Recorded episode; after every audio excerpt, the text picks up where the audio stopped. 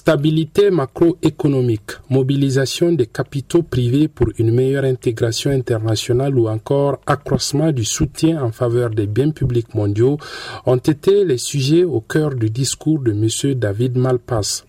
Il a également mis l'accent sur le rôle crucial de l'éducation comme moteur de la croissance et voie de sortie de la fragilité de l'extrémisme, deux éléments qui revêtent une importance particulière pour la région du Sahel. Et le choix du Niger pour prononcer cet important discours n'est pas fortuit, selon Ousmane Diagana, vice-président de la Banque mondiale pour l'Afrique de l'Ouest et du Centre. Le Niger fait face à des séries de crises dans une géographie mouvementée mais le Niger reste debout et il reste résilient. Et ça coûte euh, tellement cher, justement pour essayer de garder cette sécurité et, cette, euh, et cette stabilité.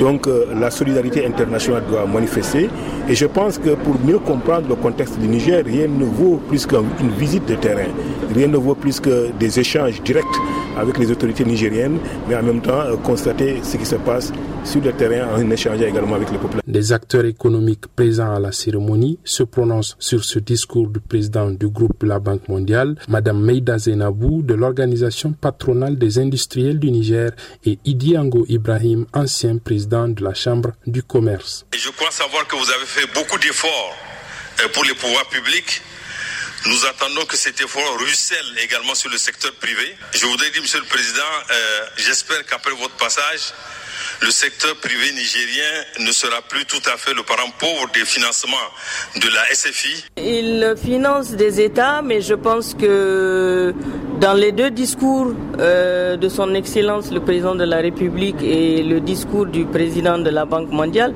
vous avez dû euh, voir qu'une place de choix est faite au secteur privé, qu'il est considéré comme véritable moteur de développement. Euh, le capital humain, euh, l'utilisation de ce capital humain ne pourra se faire qu'à travers le secteur privé. Euh, la valorisation des richesses, ce sera que par le secteur privé. Les programmes de pôle agricole et industriel, ce sera par le secteur privé. C'est un acteur incontournable dans les politiques à venir. Avant de prononcer son discours, David Malpass a effectué des visites sur le terrain de certains projets financés par la Banque mondiale dans les secteurs de l'énergie et de l'éducation notamment.